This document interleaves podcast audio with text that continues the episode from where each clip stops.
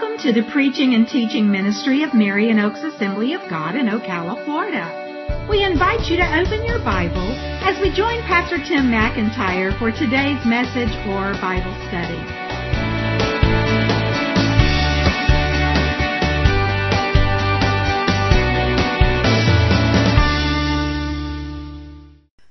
We continue our series on the life of Jesus, going through the Gospel of Luke.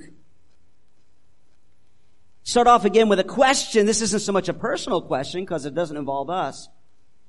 But who would want to kill Jesus? Why would they want to kill Jesus? Now I know that many of you perhaps have read enough of the Word of God that you know the answers to those, but, but just think about it from the perspective of in Jesus' day, when Jesus is on this earth, He is a loving man. He, He obviously loves God. He loves people. He heals people. He raises the dead. He provides for needs. But there are some people that are so upset with Him that even though at this point in Luke, we're going to be looking at Luke chapter 6, we're still somewhat early in the story of Jesus. There's still several years to go in his life and ministry before he's eventually going to be crucified on the cross. But even this early on in the story of Jesus, there are people who are so upset with him that they begin to plot his death. Who? Why? If we didn't already know the story or what we know of the story, we think there must be some really evil men and whatever. But you know, it's the good guys. It's the people that are considered the most spiritual and the most religious and the most devoted to God who want to kill Jesus. We've talked about this before, so I'll just deal with it really, really, really quick. But first of all, you got the Pharisees. The Pharisees are mostly middle class. They're very conservative believers in God and in His Word. And they believe that God's Word has the authority to tell us what we should believe and how we should live. And they're very committed to, to, to serving God and to obeying God. The Pharisees. And then you have the group that's called the scribes, or some translations say the teachers of the law. Many of them are Pharisees, but this is kind of a subgroup. These are the Bible scholars. These are the ones that study God's Word and study all the traditions of their people. And they're the ones that are actively involved in teaching the people. They're considered experts in everything that's spiritual. They're teaching people how to believe, what to believe, and how then to apply that to their lives. And then we have a third group that's not quite come into the story yet. They're going to be a lot more instrumental in wanting the death of Jesus toward the end, and that's the Sadducees. You've heard about the Pharisees and the Sadducees, uh, two totally different groups of people. The Sadducees are the upper class. They're the elite. They're the ones that are in power. Pretty much all the priests and the chief priests are Sadducees. The Sadducees do believe in God, but just kind of nominally, alright? They do believe in God's word, but not only just part of it. They don't believe in the supernatural. They don't believe in resurrection. They don't believe in the miraculous. They don't believe in life after death. This life is all there is. So, believing in God is convenient, then we'll believe in God. Sounds like some people I know, or at least know about. Because they were in power and they didn't want that to be upset, they cooperated with the Romans those who were truly in control of God's people because they had conquered them so long before. Well, what was it that Jesus did to make these groups of people so angry? Angry enough to want to kill him. We've looked at a number of stories over the last couple of months. We saw back a while ago in Luke chapter 5 where men brought this guy to be healed. They had to let him through the roof because it was so crowded and Jesus pronounced his sins forgiven. And that was one of the first things that really got them all riled up because he said only God can forgive sins. So basically not only, Jesus not only forgave him and then healed him, but was claiming the authority that only God could have. Then we see soon after that he called Levi a tax collector who was considered a treason to their country a tra- uh, I'm not, not a treason, a traitor to their country, called him to be a disciple. And Matthew said, I'll follow you and calls a big, has a big party and calls all his tax collectors, sinner friends and Jesus goes. And so these religious leaders were so upset with Jesus because he was hanging out with tax collectors and sinners. We're supposed to be holy. We shouldn't have anything to do with people like that. And the third and major thing that really upset them is that Jesus did not keep all of their rules. Two weeks ago was the last time I preached and we were talking about how they said, why don't you fast like we do? God had only required one fast a year, but they had a bunch of other fasts and, and traditions and stuff, and, and Jesus didn't do that. Now I want to make it very, very clear. Jesus obeyed all of God's law. All the things that God required and wanted of his people, Jesus obeyed completely, totally, and perfectly. Jesus being God came to earth and it says that he never sinned. But these religious leaders through the centuries had added so many other rules and regulations that they said were just as important as what God had said. And Jesus didn't pay them any attention. He would break their rules and their regulations all day long. Not deliberately to antagonize them, but this is not what God told them to do. He would just carry out his ministry and in the process of doing so, it would break their rules and regulations. And so they were very, very upset because of his authority and his lifestyle. It undermined their authority. It dashed their pride, took them down in the eyes of the people. We know now Jesus is God come in the flesh. He's the Messiah of God's people. And these are the people that should have recognized him for who he was. And they didn't. Because they were so caught up in their own ideas and their own perceived understanding of God and His Word that they had made up on their own. That they missed who Jesus was and what He'd come to do. And they're plotting to kill Him. And that's where we jump in today in Luke chapter 6. The title of the message is Lord of the Sabbath. Lord of the Sabbath. Let's read Luke 6 verses 1 to 11, just straight through. We'll come back and talk about it here in just a moment. It says, on a Sabbath, while Jesus was going through the grain fields, the disciples plucked and ate some heads of grain, rubbing them in their hands. But some of the Pharisees said, why are you doing what is not lawful to do on the Sabbath? And Jesus answered them, have you not read what Jesus did when he was hungry? Uh, I'm sorry. Have you not read what David did when he was hungry? He and those who were with him, how he entered the house of God and took and ate the bread of the presence, which is not lawful for any but the priest to eat, and also gave it to those with him. And he said to them, the son of man is Lord of the Sabbath. That's where we get the title today. Lord of the Sabbath. He goes on in verse six. On another Sabbath, he entered the synagogue and was teaching. And a man was there whose right hand was withered. And the scribes and the Pharisees watched him. And the word that's used there is they're looking at him really close, kind of looking out of the corner. They're looking to find something wrong. They're inspecting. The scribes and the Pharisees watched him to see whether he would heal on the Sabbath so that they might find a reason to accuse him. Look at these men of God looking intently to try to see anything they can use to accuse Jesus. Forget the thing that, forget the idea that this guy needs a healing. Forget the idea that this guy needs a touch from God and maybe he's going to get it. We got to find something to nail Jesus with. But he knew their thoughts and he said to the man with the withered hand, come and stand here. And he rose and he stood there. And Jesus said to them, I ask you, is it lawful on the Sabbath to do good or to do harm? To save life or to destroy it?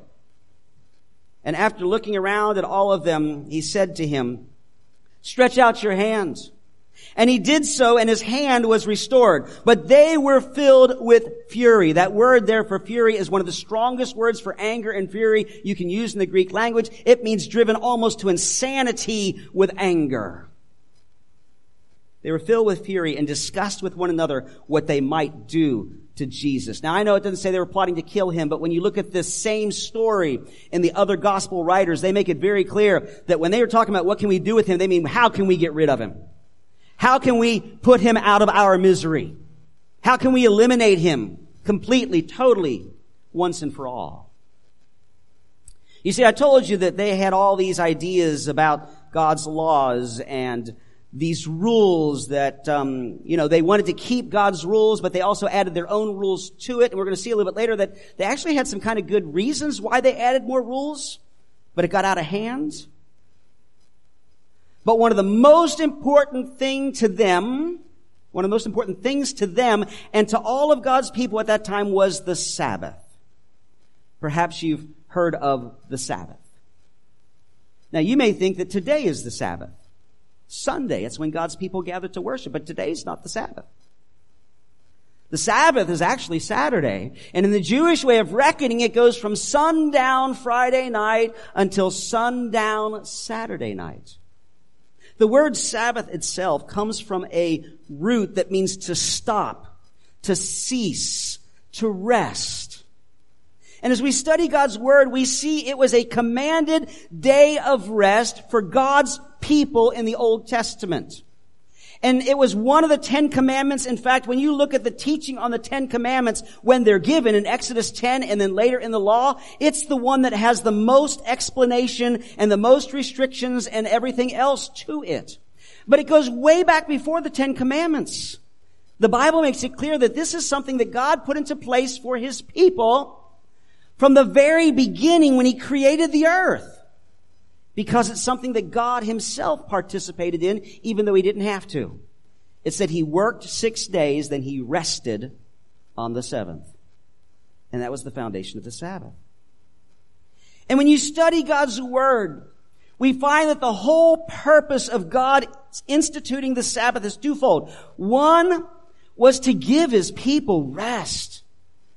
We're so used to, well, it's not that way anymore because things have changed so much. Used to the idea of a kind of a five day work week or way, but you get time off. You rest. But in most societies throughout history, they didn't take time to rest. They had to scrape. They had to work. They had to exert themselves every day from the time they got up until later in the day just to live and to survive. And God says, my people don't need to be that way. If they'll trust me to take some time to rest, it'll be good for them. And we know the benefits of rest today, whether we practice it or not. In fact, God was so stringent on it, He says, you, not only should you rest, but your animals too. Okay? Your oxes, your, your donkeys, your whatever, make sure they rest too. Rest. But then the second part was worship. A time to stop in the busyness of life, to just contemplate. To just contemplate. God and their relationship with Him. And so God did give a lot of instructions about the Sabbath.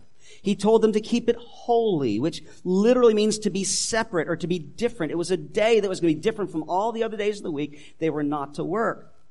But God's intent was that it would be a blessing that would draw people closer to Him and allow them to rejuvenate in a physical and emotional and mental way. But the trouble started when religious leaders got involved and said, God said we shouldn't work. What does it mean to work? Well, there's some obvious things like, you know, the work that we do around the house, you know, cleaning and repairing, fixing meals, all that kind of stuff. And all that kind of, and that kind of stuff was, was laid out in God's word. And, and not only the stuff around the house, but our occupation. Go out to you know, take care of the fields, take care of the flocks, take care of the herds. That's all work. That's occupation. Work at home, work at, in the, you know, out there doing whatever you do for a living. You're not supposed to do it on that day. And, and God spelled that out. But the religious leaders were like, man, we need a little bit more explanation. So over the years, they actually developed so many rules that they codified it. Okay? They wrote it down. They, they taught it. They preached it. They developed 39 categories of things that you are not supposed to do on the Sabbath. And that's just the number of categories. Each of those categories had subcategories. And each of those subcategories had specific rules. And it also had exceptions because they were really good that if there was a rule they'd made and it became too convenient, they figured out a way to get around it. So it becomes such a big deal. A couple of them think, a couple of the rules they out is you could only travel so far from home on the Sabbath. You say, well, what, constitutes your home? Does that mean your house, your property, whatever? I told you before that they got around that by, by the day before. If they needed to go somewhere, they'd take something from their house and they'd take it a distance away from their house as far as you could go on the Sabbath and they'd leave it there. So on the Sabbath, they could walk to that and they could say, oh, this is part of my house. And then they could go farther. Had a way of manipulating things. The, one of the funniest ones I ever heard of, and I've shared this before, so you may remember, it's been a while was that you were not to prepare food and, and, and you weren't to do anything, you know, with agriculture like, sh- you know, um, harvesting grain and, and, and, and, all that kind of stuff. And, and some guy was, was eating, um, on the Sabbath. You could eat, you just couldn't prepare it. You had to prepare it the day before. And he was eating some bread with honey and he dipped the spoon in the honey to put on the bread and he put the honey spoon down on uh, an ear of corn with, you know, the husk and stuff and we pulled it off and pulled the husk off and they say, well, I didn't mean to do that, so that's not really work. So then they could husk corn if they used a spoon that had honey on. I, I, have been told that that really happened one time. So they would find all kinds of ways to get around their own rules. If somebody was sick, a doctor couldn't heal them unless their life was threatened. If someone would come to a doctor on the Sabbath and they said, I'm sick, I, need some help, I need whatever, I broke an arm, I have this gash, he'd be like, okay, well, if I leave it alone, will you still live till tomorrow? And if the answer was yes, he wouldn't do anything. some little tiny things. You couldn't tie a knot. One knot. You couldn't untie a knot. You couldn't sew one stitch. You couldn't write more than one letter. I mean, they got it down. They, they got it exactly what you could and couldn't do. But all these rules were added to the fact that God says, listen, just don't work. It's important. There was punishment when you look at the Old Testament when they broke that because this was important to God. He says this is one of two things that's going to really set you out as being my people. The other one was circumcision. Is that you do the Sabbath. It's important. But they added so much, they turned God's blessing into a tremendous burden. So that's the background to the story we're looking at here.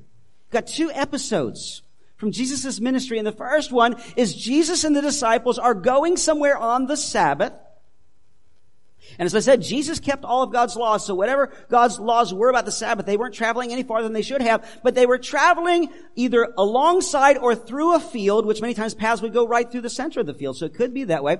And the disciples were hungry. So they were picking some of the grain, rubbing it between their hands to get the chaff off the outside, and, and, and then kind of throwing that aside, and then they would eat the kernels just something to eat. They were hungry. And what they did was actually not against the law. In fact, God provided for that. He told farmers, listen, when you grow your fields, people are going to be coming by, and if they need something to eat, let them just take it. Okay? Same thing for, for vineyards, you know, grapes and, and other types of produce. Now they can't come and reap your field and take a bunch home, but they can take as much as they want to eat right then. So what the disciples were doing were not against God's law. God actually provided for that. And he said, when it comes time to harvest your field, leave the edges the way it is so that the poor people can come and get something to eat. The problem was they were doing it on the Sabbath. What makes me wonder is, I guess not really wonder, is how did the Pharisees know that they were doing this? They were traveling. They obviously had spies or were out there themselves, again, watching Jesus to try to figure out something they could use against him. And they said, your disciples are doing what isn't allowed on the Sabbath. They're reaping because they're picking up some kernels. They're threshing because they're rubbing off the chaff. They're winnowing because they're throwing the chaff away. And they're preparing food. You're allowed to eat on the Sabbath. They broke four of their rules. Well, Jesus defends it and this is kind of a little bit funny. He says, have you not read? That's kind of a, like a little bit of a jab at the Pharisees. If anybody has read God's word and knows it backwards and forwards, it's the Pharisees. So he's kind of like saying, aren't you smarter than, you know, that kind of thing. But anyway, he says, have you not read?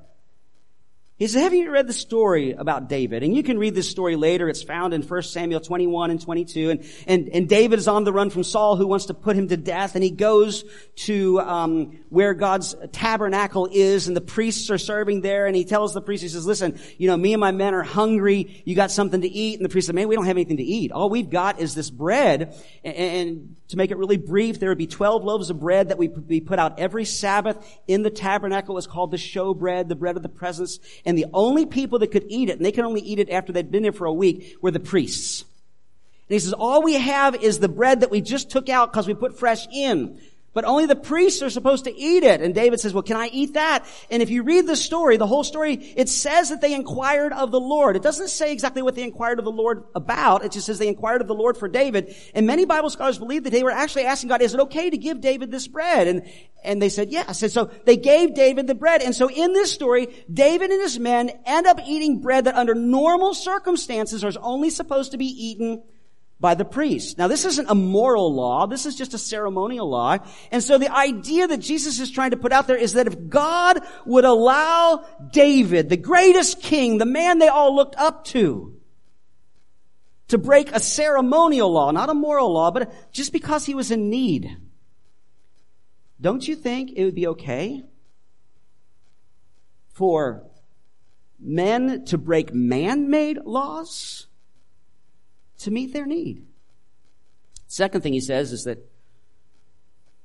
basically says he's the Lord of the Sabbath.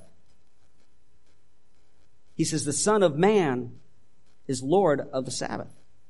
And basically what he's telling them is that he, and this is another kind of, um, not direct but indirect statement that I'm God. He says, I have the authority to interpret what God intends for the Sabbath and to declare what that might be and to do what that is and to ignore any other man-made rules. I'm the Lord of the Sabbath. That upset them. And that brings us to the second episode that we just read a few moments ago. On another Sabbath, Jesus is in the synagogue teaching as he often does. And there's a man there with a withered hand, and the word there is all dried up. He can't do anything with it. Jesus wants to heal him.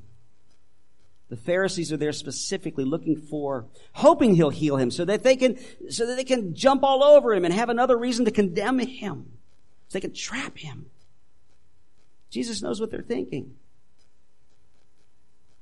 And he asks them, listen. He calls them up, he says, come here, come here. He says, is it lawful on the Sabbath to do good or to do harm? He says, which is better, good or harm? And the obvious answer is good. But they had limited so much good that could be done on the Sabbath, even under God's rules, because they'd made so many of their own rules that would hinder it. And then he says this, he says, to save life or destroy it. it I love the fact that you can study God's Word all your life and God will still bring new things to light. I had never thought of this before, but when I was studying this list last week, some of the resources I was studying, they pointed this out that one of the things that Jesus is saying here, I want to save this guy's life or way of living but in your heart, uh, you're already contemplating whether to destroy mine. So when he asks this question, is it lawful in the Sabbath to do good or do harm? It's obvious. To save life or destroy it, there's kind of this underlying tension of, I want to save a life. I want to make life worth living. I want to make life better lived. Whereas you on the Sabbath are contemplating how to destroy my life. The principle he's saying is always right to do good on the Sabbath. In fact, if you don't do the good you can do, then it ends up being evil. So, that's kind of that background. And it's like, how do we apply this to our own life? How do we apply this to our own life? And I want to, I want to give you several things, and then I got this one, one, one, uh, thought that God just really laid on my heart that I'm going to share with you toward the end. But just a couple things to, to really practically um, apply the principles that we see in this passage. Number one is obey God. Obey God. Now why I say that is that someone could take this story and use it as a reason or excuse to not be concerned about what God says in His words because it's obvious that Jesus broke God's commandments. He wasn't all that concerned about it. If there was an important reason not to do what God said, then, then He didn't have to. And so therefore, if there's an important reason for us not to do what God says, then we don't have to either. But keep in mind what I've already emphasized. Jesus always obeyed God and His law it was the man-made rules that he did not concern himself with following or keeping. In fact, in Matthew chapter 5, verses 17 to 20, it's a great passage. Go study it on your own, but it's a part of the Sermon on the Mount. And Jesus talks about the law. He talks about how important it is and how it will last forever and it will still be binding until it is fulfilled. But he also goes to say that God sent him to fulfill the law. And that's one of the reasons why we don't keep all the Old Testament laws is because Jesus already fulfilled them. Okay? In case that's risen in your, in your minds, like, well, why don't we keep all those laws? Because Jesus fulfilled many of them. The sacrificial laws, the ceremonial laws. There's a number of other reasons we don't keep some of the other Old Testament laws because some were given just to God's people, Israel, and they're only for them. It's not for us today. And that's a whole other study, so I can't dig deeply into it. But this passage is not trying to tell us that God's requirements are not important. They are. They are. It's the man-made rules that aren't. And so, one thing that we need to be sure to draw from here is don't just use this as an excuse not to obey God. We need to obey God. Let me give you three. This is a whole different, uh, a whole, this could be its own study, but I'm just give it to you real quick. Why should we obey God? It'd be easy because He's God. Yeah, I understand that. But let me just give you three really good reasons to obey God. Number one, obedience glorifies God. The Bible indicates, and I think it's the Westminster Catechism says that man was created to glorify God. We exist for Him. There's a number of passages, but Matthew 5, 16, Jesus said, let your light shine before others so they may see your good works and give glory to your Father who is in heaven. When we obey God and the fruit that comes out in our life, it becomes a testimony to others and it brings glory to God. A second reason why we should obey God is because obedience is the foundation of your relationship with God. You will not have a good relationship with God unless you obey Him. Now, that's not how you start a relationship with God. We can't start or have a relationship with God just because we're good people. We're all sinners separated from God. That's why Jesus came to die on the cross. It was His death that paid the price for our sins. It's not our obedience. But once we've been forgiven and He is our Savior and He is our Lord, then we live a life of obedience to glorify God, but also to be in good relationship with Him. In fact, God made it very clear that if you are truly saved from your sins, if you truly have a relationship with God, you will obey Him. And if you don't, there may be some doubt as to whether you really have a relationship with God or not. Now, I didn't say that. God's Word says that. Now that doesn't mean that, that once you become a Christian, you are now perfect, and if you somehow mess up, you don't have a relationship with God. No, but if you are uh, a Christian and you have a relationship with God, you will be, always be working to, to, to do what God wants you to do. In John 14, 15, Jesus says, if you love me, you'll keep my commandments. He says, if you really love me, we got a relationship, you're going to do what I say. First John chapter 2 verses 3 and 4, John says, and by this we know that we have come to know God that we have a relationship with Him if we keep His commandments. Whoever says, I know Him but does not keep His commandments is a liar and the truth is not in Him. But then the third and a more practical and to be honest with you, a little bit more selfish perhaps reason to obey God is because obedience will result in what's best for you. I've said this so many times. People look at God and they say, oh, he's a mean, a mean guy upstairs. All he wants to do is ruin our fun. He's given us all these rules and commandments and, and all this kind of stuff. It's because he, he, he wants us to be miserable in this life. And the only reason people are able to believe that is because sin is fun. If it wasn't fun in the short term, we wouldn't do it. But God knows, and many of times we have experienced that when you give your life over to sin, you may enjoy it for a while. It may be good for a while, but sin destroys. Sin binds. People talk about, I want to be free to what I want to do. And then they become bound to sexual uh, bondage. They get bound to substances. They get bound to anger. They get bound to so many things. God created us. God really knows how we work and how we can best live a good life. He wasn't up, up, up, upstairs. He wasn't up there looking down saying, these guys are having too much fun. Let's give them a bunch of rules and ruin their fun. He's up there looking down and says, sin is destroying my people. Let me give them guidelines that they can live by they, so they can experience a life that is abundant, like Jesus said. Free from the bondage and consequences of sin. It's interesting because Jesus said something along these lines this same story, but Mark's version of it. He says something else that Jesus said that day. In Mark 2.27, Jesus also said that day, the Sabbath was made for man, not man for the Sabbath. What does that mean? He's basically saying that God didn't create the Sabbath to make man miserable and he'd have something else he had to do. No, God created man and then he created the Sabbath to benefit man. The principle that's there is that anything and everything that God asks us to do, it's for our benefit. May not always be easy. In fact, sometimes it can be real difficult. Sometimes it can feel a whole lot better and more enjoyable to do the opposite of what God would say, but in the long run, it's going to hurt us. It's going to bite us. It's going to cause us bondage. But if we do what God says, it's for our own good. It's for our own good. The teaching of scripture, as many of you know, is that all of God's commandments are summed up by loving God and loving others. Second thing that we can draw from this passage today is don't impose your rules on other people. That's what the Pharisees were doing. They had all these rules that the religious leaders, true over centuries, had, had, had, come up with, but they weren't God's rules. And they were not only living themselves, but they were trying to make everybody else live them because in their mind, they were just as important as God's rules. And I mentioned earlier that they had come up with these rules many times for a good reason. They would see a commandment of God and say, well, what does that really mean? Because I want to obey it. So when God says don't work on the Sabbath, say, well, what does it mean to not work? I mean, I know in general what it means, but what does it mean specifically? Is it okay for me to do this, to do that? And that's one of those issues where they should just be committed to God and say, God, I'm not going to work on the Sabbath. You show me what that means. I mean, there's things you've spelled out. I know that I shouldn't go out and harvest crops or plant fields or take care of the flocks. I know that. I know I shouldn't be working at home, prepare things ahead of time so I can just relax. But Lord, is picking this up I mean, they even debate about whether it was work for you to pick up your child. That was better left between a person and God.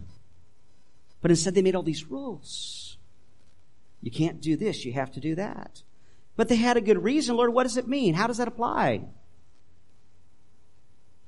Some of the rules they made are technically called fence rules that God said, don't do this. And they said, I don't want to do that. So I don't want to even get close to doing this.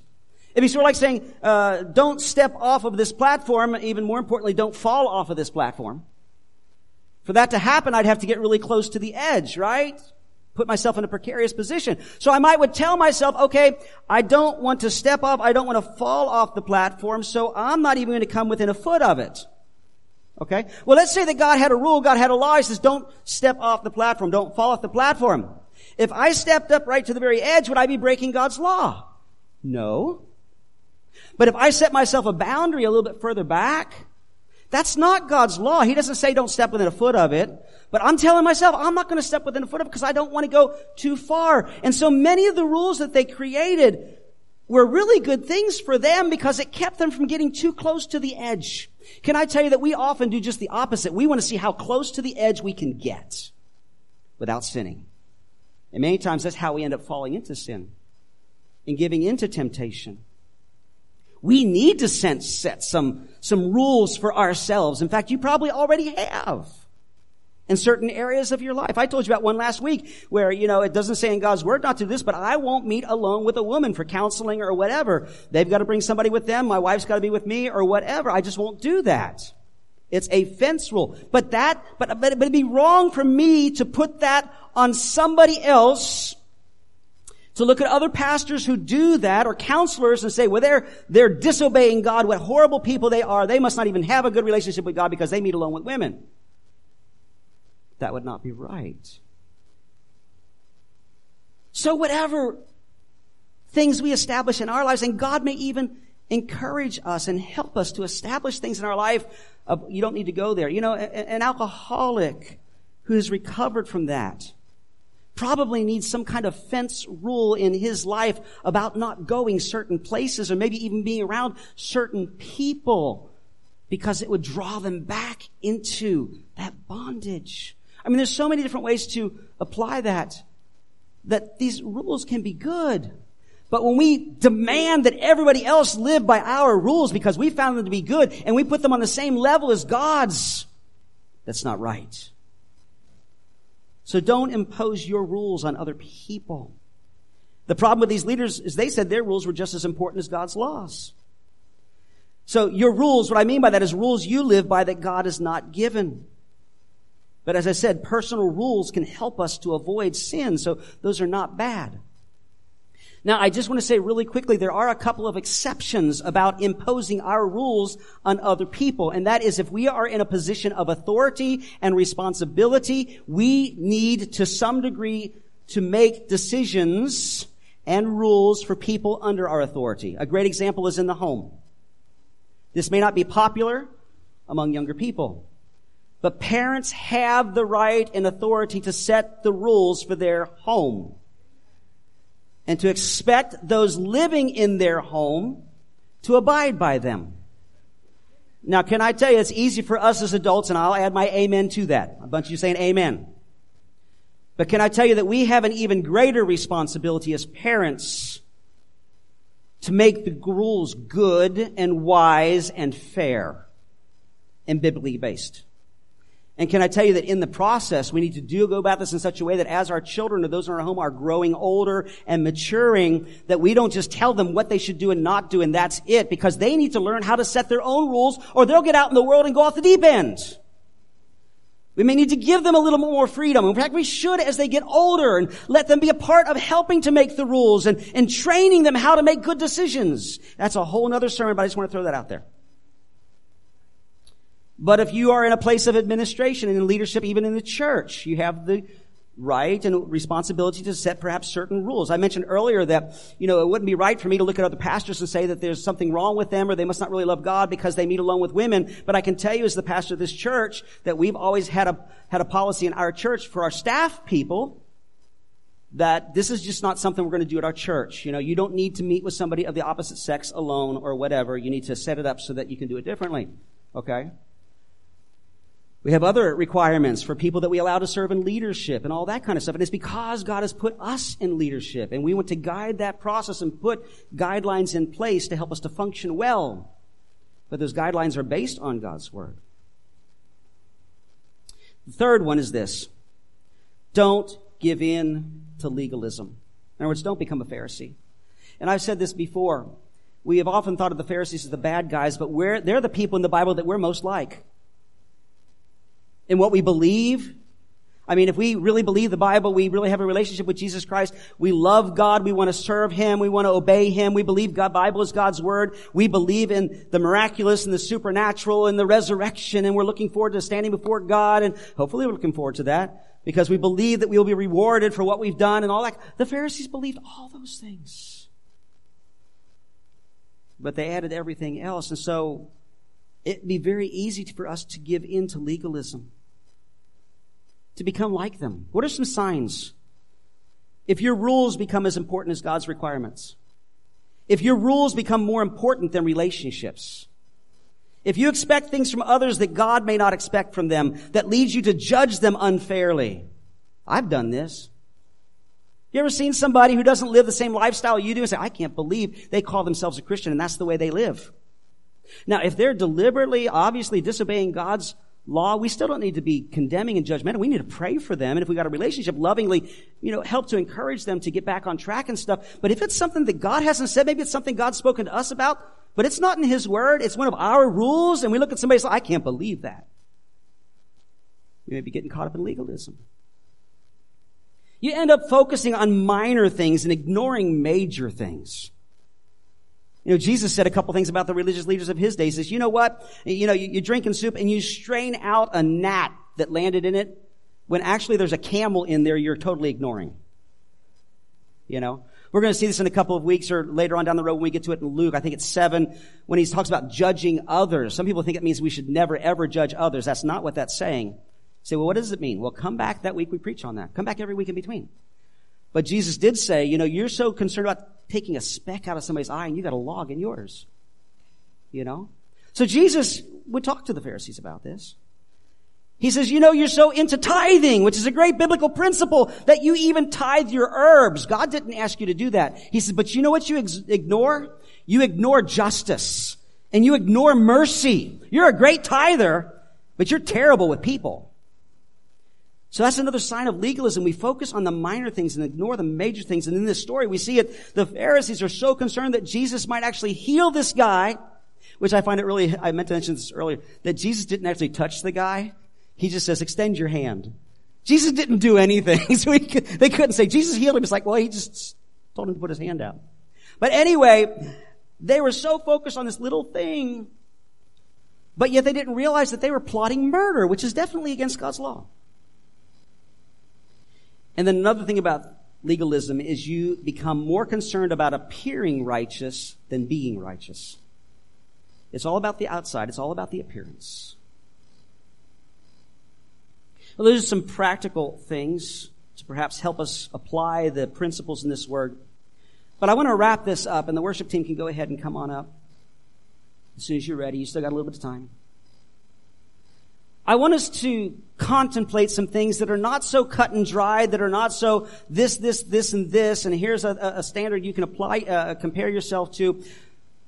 But the reason Luke included these stories in here, besides just telling another thing that Jesus did and how that's proceeding and all that, was to get the people reading the story to contemplate once again who really is Jesus.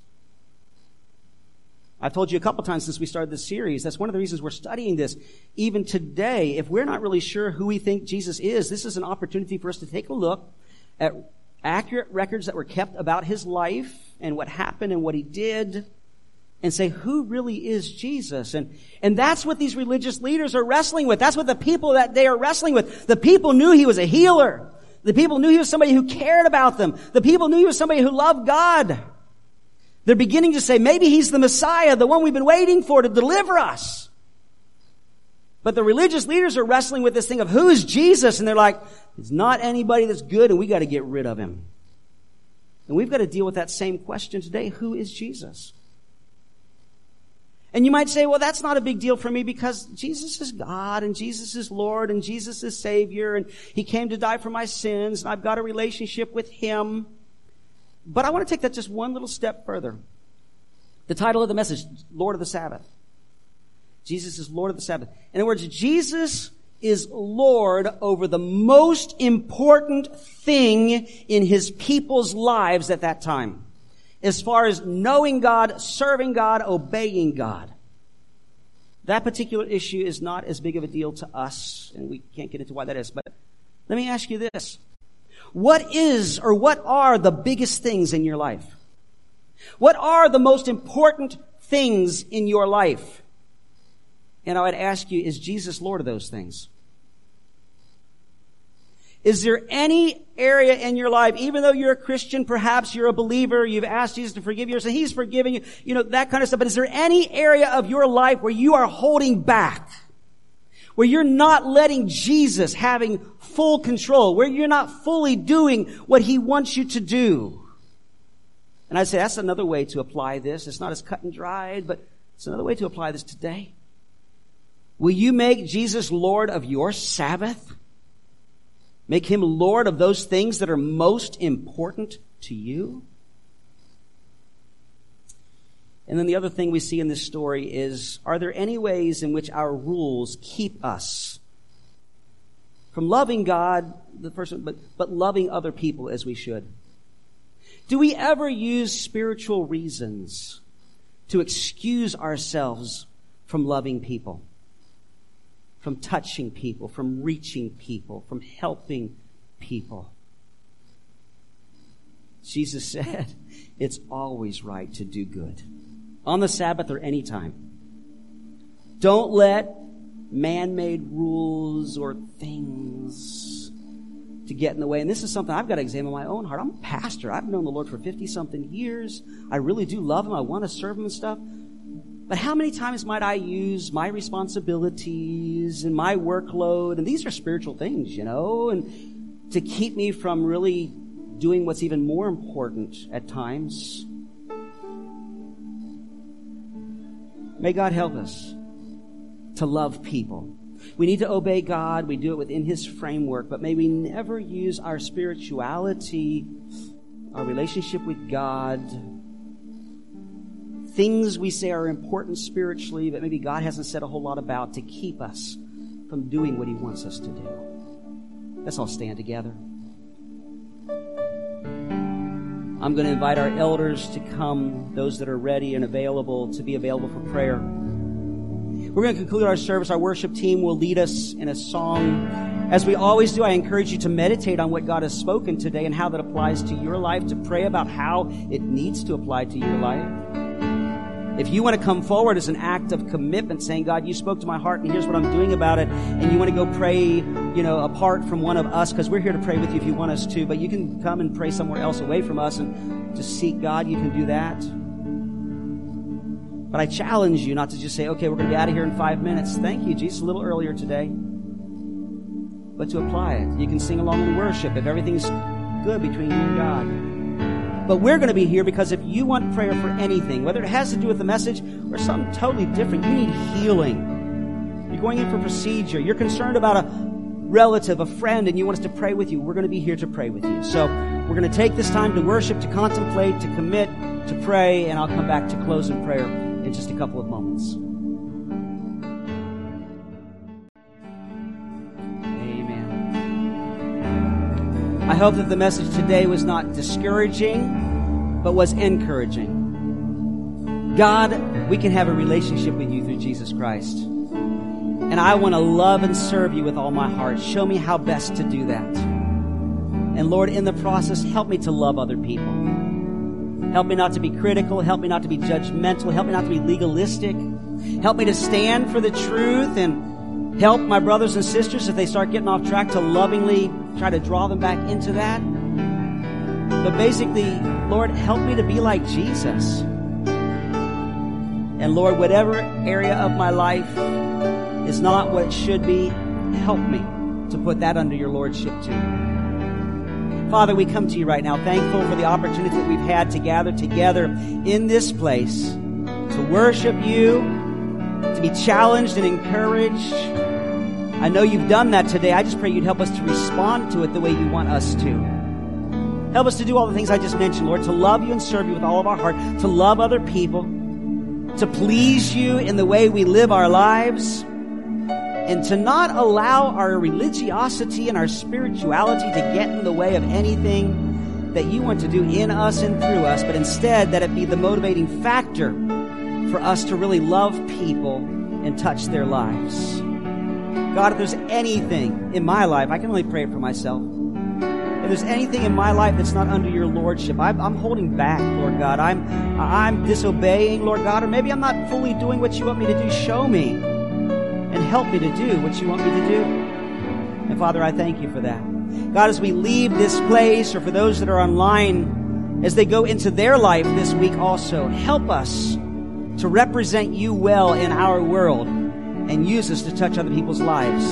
We ask it in Jesus' name. And everybody said, Amen.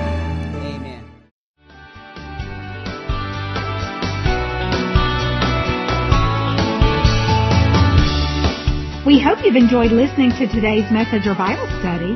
For more information, please contact us at area code 352-347-3001 or visit us online. If you are interested in supporting this ministry, go to our website and click on the online giving tab.